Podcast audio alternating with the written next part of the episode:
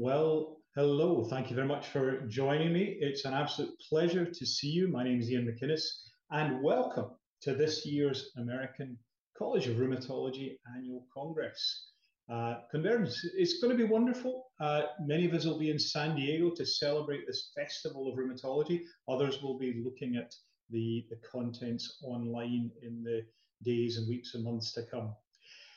What we do at the CSF uh, team is we have a good look at the abstracts before the event, and it gives us a chance just to think out loud with you about what might be particularly interesting for you. And today I'm going to tell you about day one. So this is what to expect on Sunday. And we're going to be seeing the first presentations in several areas in the field of cytokine signaling. Let's start with rheumatoid arthritis. There are a number of interesting presentations today. Uh, there's a presentation on the efficacy of baricitinib versus TNF inhibitors in patients resistant to CS-DMARDs from Martinus uh, van der Laar, and another by Ronald van Vollenhoven on the five-year safety and efficacy for upadacitinib monotherapy. Now, these are uh, really important studies uh, that we're going to see. We, we, we, are asking ourselves the question, where is the added value in, in Janus kinase inhibition? I think both of these abstracts will give us useful insights. We also have two abstracts detailing recent results of phase two studies of novel RA therapies, one from my dear friend and esteemed colleague Peter Taylor, showing the safety and efficacy of nipocalimab.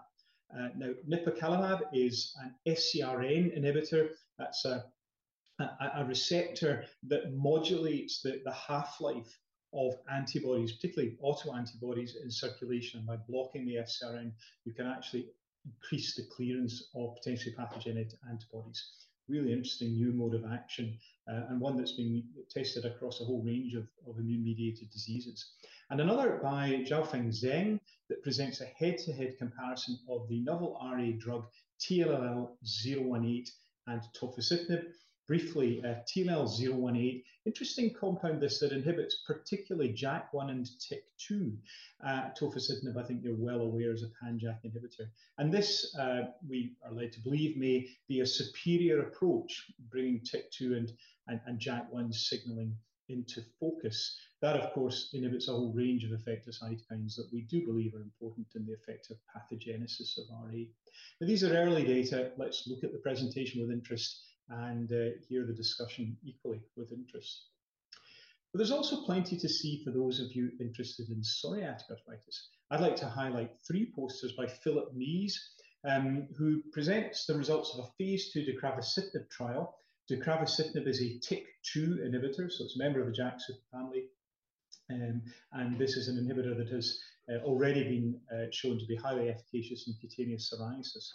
And uh, two of these abstracts investigate the effects of deucravacitinib on PROs. The third investigates the long-term safety and tolerability of bimekizumab.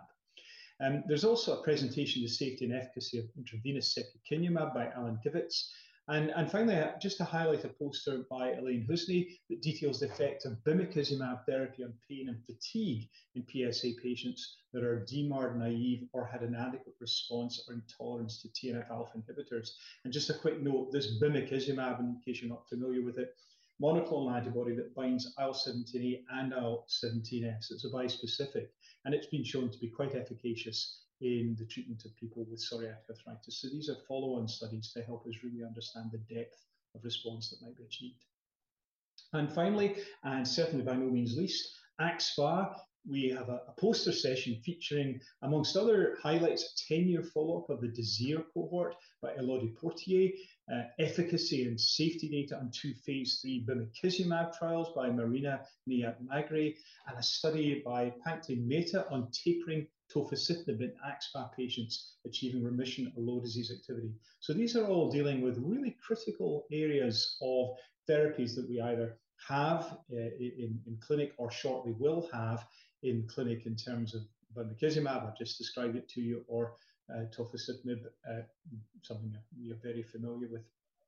Um, DESIR cohort is a long-standing early AxSpA cohort, and, and having that 10-year follow-up is just critical to help us understand the, the patient disease trajectory.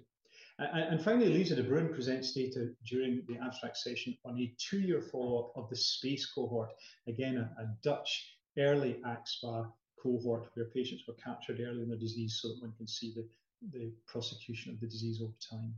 It's going to be a really fascinating session. Uh, well, those are my top picks for the posters and presentations across day one of this year's ACR. I'm sure you'll have your own favourites, uh, and to be honest, it's going to be an embarrassment of riches for us. First Day really offers a wealth of fascinating information. And as always, don't forget to visit cytokinesignaling.com to view all of our Congress content and register for our Congress Review webinar taking place on the 16th of November. Pop that into your diaries. It's a, it's a one-stop shop to make sure you've missed none of the key pearls that are contained in the Congress. These presentations and others are going to be reviewed then by my esteemed colleagues Grace Wright, Sofia Ramiro, and Laura Coates, 16th November. Hope to see you there. And above all else, enjoy your first day at the ACR. Thanks very much.